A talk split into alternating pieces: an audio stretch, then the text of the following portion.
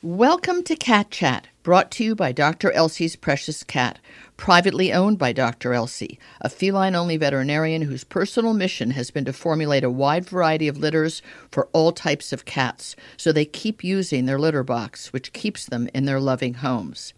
Dr. Elsey has also created clean protein, wet and dry foods that are specifically appropriate for a cat's nutrition needs. I'm Tracie Hotchner, the author of the Cat Bible everything your cat expects you to know.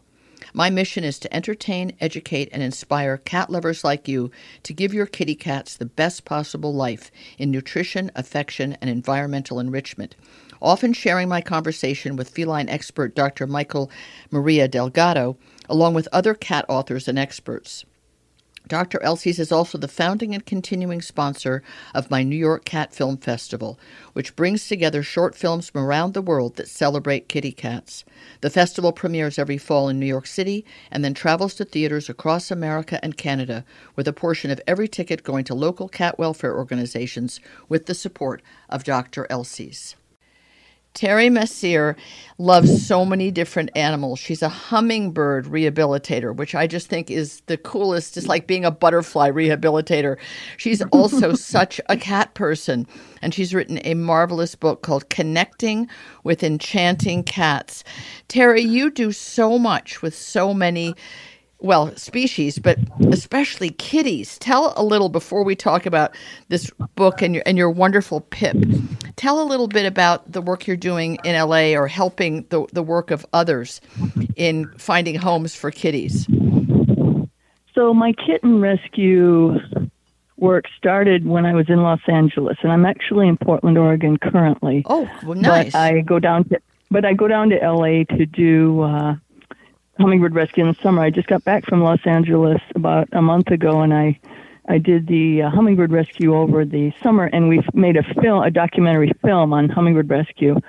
But as an outgrowth of that, I kind of started pe- because people would bring birds in, and then they'd play with my cats, and. if you know it, if you know it, you know inside, you know they were separate. Right, the, sure, the of course. And, and you know the garage, and and then in cages, and then the cats were in the house, and people would see them looking out the window, and everybody wanted to go see them. So um, it became a part of the tour, right? and because Abyssinians are so human friendly, they would mob anybody who walked through the door, and so people were just entranced by them and. And so I start. I started. A friend of mine who uh, was adopting cats out from a shelter system in Pasadena, and at that time moved to Austin, Texas. But at the time, she, you know, they were trying to adopt shelter kittens out, and so I started helping her adopt kittens out to hummingbird finders who were and who would just be they would be so enthralled with the cats that I'd say, "Look, I can get you a great cat," you oh, know. that's and so adorable. so I started that just kind of as a side hobby, and then it grew into a larger project in the off season because I just don't have time to do it during the hummingbird season. I, I take in a couple hundred birds a year. I got five thousand calls this year. wow. Um, yeah, it was Just to be clear, what the So- calls are, these are hummingbirds in distress. It's, not, it's nothing related to cats. This isn't the issue of cats hurting songbirds. This is just two different species that, that get your attention, right? right the hummingbird calls and then and then a lot of people because the cats are always with me i took them down to beverly hills with me and we had a house down there and people would see them and and so we started this kind of uh shuttle uh, program where we would shuttle the cats from Austin shelters because they're really overwhelmed because people just do not spay and neuter their pets the way they should. Um, and up here in Portland, it, it was not easy to, to adopt a cat. You know, I, I tried There were so few you mean? and exactly. I mean, I remember because- there was a time, I don't know if you knew about this, Terry, maybe before you moved to Portland, when Hawaii, which was overcome with cats and people despise them a bit because there is not much spay and neuter and there are a lot of Mm-hmm. native species of birds who are threatened by them. They were airlifting airplanes full of cats to Portland, Oregon, so that people could have That's cats correct. there.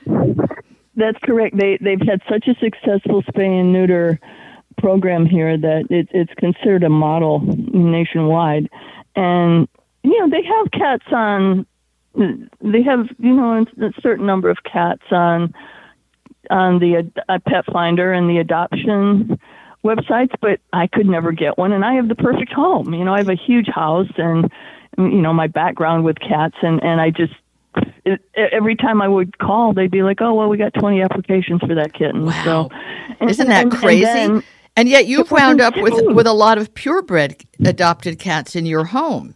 You have a Maine Coon, well, Siamese. Ha- How did that happen? That happened through my friend in Austin who runs um, the spay and neuter program for the Austin shelter. And so she she can cherry pick the the babies when they come in. Now she gets three to four hundred kittens a year because there's you know people just do not spay and neuter their pets. Right. So it's just a it's a war down there to to get people to do that. And so she would pick pick them not just for the breed but for the personality for me because I because I like to have a lot of cats in the house I have to make sure that they can get along with each other. So she would pick me these really great kittens. So I have a a new Maine Coon, I have a, a Siamese, a Lynx Point Siamese, and a uh, a blue a blue point Siamese. But I just got a uh, an Abyssinian from the shelter. And there you there. are, an Abyssinian woman to begin with. I mean, this is this is what your book, connecting with enchanting cats, is about about the the extraordinary qualities and aptitudes and attitudes of Abyssinians. Yes, yeah, and and we had been joking for five years because she's been down there for a long time, several years. We used to we used to rescue hummingbirds together in L.A. and then she moved to Austin. I moved to Portland, so we were always joking. She was always like, "Terry, come come on, adopt some cats," and and I said, "Well, find me an Abyssinian." So it became a running joke for five years. She's like, "Yeah, yeah, sure. in not in this right. lifetime, right?" Because you never see an Abyssinian go through a shelter, a baby, a kitten, no way. They get grabbed before they get to the, you know, to the outbox, right? Right. right. so even an adult. She, I mean, they're they're so, those oh, who love them yeah. know exactly what they're getting when they get an Abyssinian, and it's it's a a pile of energy. Well, you know what I'd love to have you right. do is there's a, a wonderful section early on in connecting with enchanting cats where you describe what Pip is like in the house, just a little taste of that. So if you would read that, I want people to understand how much you love cats and and how high your patience and tolerance is, which people who have well, it it isn't just uh, you know Abyssinians. It can be cats. It can be Bengals. It can be any of the really active, let's play together kind of cats. But you describe it so well. So will you just jump in and do that? When I got home, Pip and I played fetch, soccer, and feather chase for an hour in the afternoon and two hours before bedtime. At one point during our sports marathon, I laid a three foot long cardboard box on its side in the middle of the living room and began rolling miniature soccer balls into the open top. Within seconds, Pip caught on to the game and his part in it, pacing purposefully in front of the box like a practiced goalie, then darting from side to side to intercept the balls and kick them back out, no matter how fast they came at him. Even when I resorted to hurling balls at the box with both hands, like a pitching machine on hyperspeed, I couldn't get one past Pip. Later, after exhausting my throwing arm, Pip got lost in the Dr. Seuss crinkly hat and banged around noisily inside like a kid with a new drum set, determined to make as much of a racket as possible. Within minutes, he emerged from his cat in the hat audition hyperstimulated. But Pip refused to chase the laser pointer. He looked at, up at me first with a puzzled, then disappointed, you can't be serious, that's not even real expression as he sat impassively watching the beams zigzag in front of him on the carpet. Dissatisfied with his remaining options, Pip, Pip lunged into the pile of bunnies and rolled around uncertainly, but catnip seemed to have a limited effect on him. Wherever catnip takes cats, Pip was already there. Despite the handful of toy mice I'd bought the first week we brought him home, Pip preferred to fetch Jolly Ranchers. We discovered this quirk when I accidentally dropped one in the living room during a research paper induced sugar binge only to find Pip batting his candy prey around on the carpet later that day. Pip liked all flavors, but preferred green apple, and seemed to recognize that was my favorite too. From the day he captured his first Jolly Rancher, Pip fetched like a well trained retriever, watching expectantly as Frank and I took turns tossing the candies across the room. Pip raced after his quarry on stubby legs, grabbed the cellophane end of the wrapper in his mouth, and shook it with surprising ferocity then trotted back with his head held high, as if were, as if he were hauling a 100 pound gazelle home to the pride, and dropped the chewed and sticky remains at our feet. That is just such a wonderful description of a high energy cat at play. I mean, you just do it so well. And we do want to say to the audience, you can let your cat play with anything, but don't let him eat stuff like Jolly Ranchers. I mean, he can right. chew it a bit. You obviously take it away and everything under supervision yes. with cats, especially a cat like Pip. Yes, I just, you know, yeah, I, I just, he never, no, he never ate one. He wasn't right. He but I want to make that clear to people because no, that's you know, a good point. You know, people, you Great know, point. kind of forget whether it's dogs or cats. None of our sugar is mm-hmm. good for them. It's just it, no. the book is wonderful in your description of these cats and what they require from us and what they give to us, and the, the sense of the sense of humor that you have that he had. Him saying a laser pointer is just a fake, which you know I've always said, and a lot of cat experts say that laser pointers are kind of a problem with cats because it either f- fires them up with no payoff. There's nothing to actually uh-huh. catch. Or they're like, really? Seriously? And cats that have a tendency to OCD or any of that kind of repetitive behavior, right. it makes it worse. We're not laser pointer fans on Cat Chat, but it's great that you tried anything you could on him. What would be your advice to people who want to seek out an Abyssinian or one of the couple of breeds that are guaranteed to be this kind of a high energy sports fanatic cat. Yeah. Yeah, the high energy breeds like the Abyssinians and um, I am trying to think. Well, as I said, breeds. Cat, Bengal. I mean, there are quite a few. like cats, yeah. The Bengals, Bengals are high energy in a different way, but yeah, they are equally, uh, yeah, challenging. Um, you have first of all, the mistake we made was we had our house was too small when we got Pip. Got it. We were remodeling the uh, rest of the house, and unfortunately, we just had like a 750 square foot apartment oh at my. the time.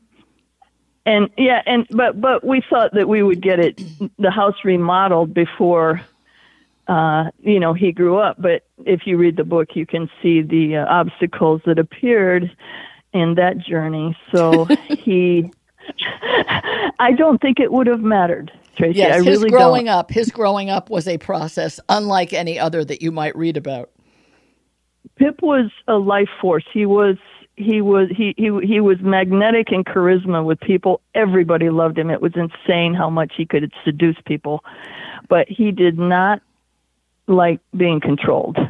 He he did not like to be confined in the house, and he just would not. He just he he couldn't accept the domestic life. Yes, which is so, which is interesting because normal. they're they're a man-made breed, if you will, and yet they retain a lot of their their their large cat wildness. So that is a hard balance, even for an owner who puts in the amount of time and energy you do to to offer the things that we call you know environmental enrichment or stimulation. We use fancy words. we basically mean keep them occupied, keep them happy, and there are cats even with yeah. that that it's just they need to be outside, even in in a place like L.A. where you know, coyotes abound and it's mm-hmm. not even safe for a cat to be outside. I had a cat like that myself, Napoli, that I brought back from Italy, who was such a sweet street cat, and I brought him back as a kitten.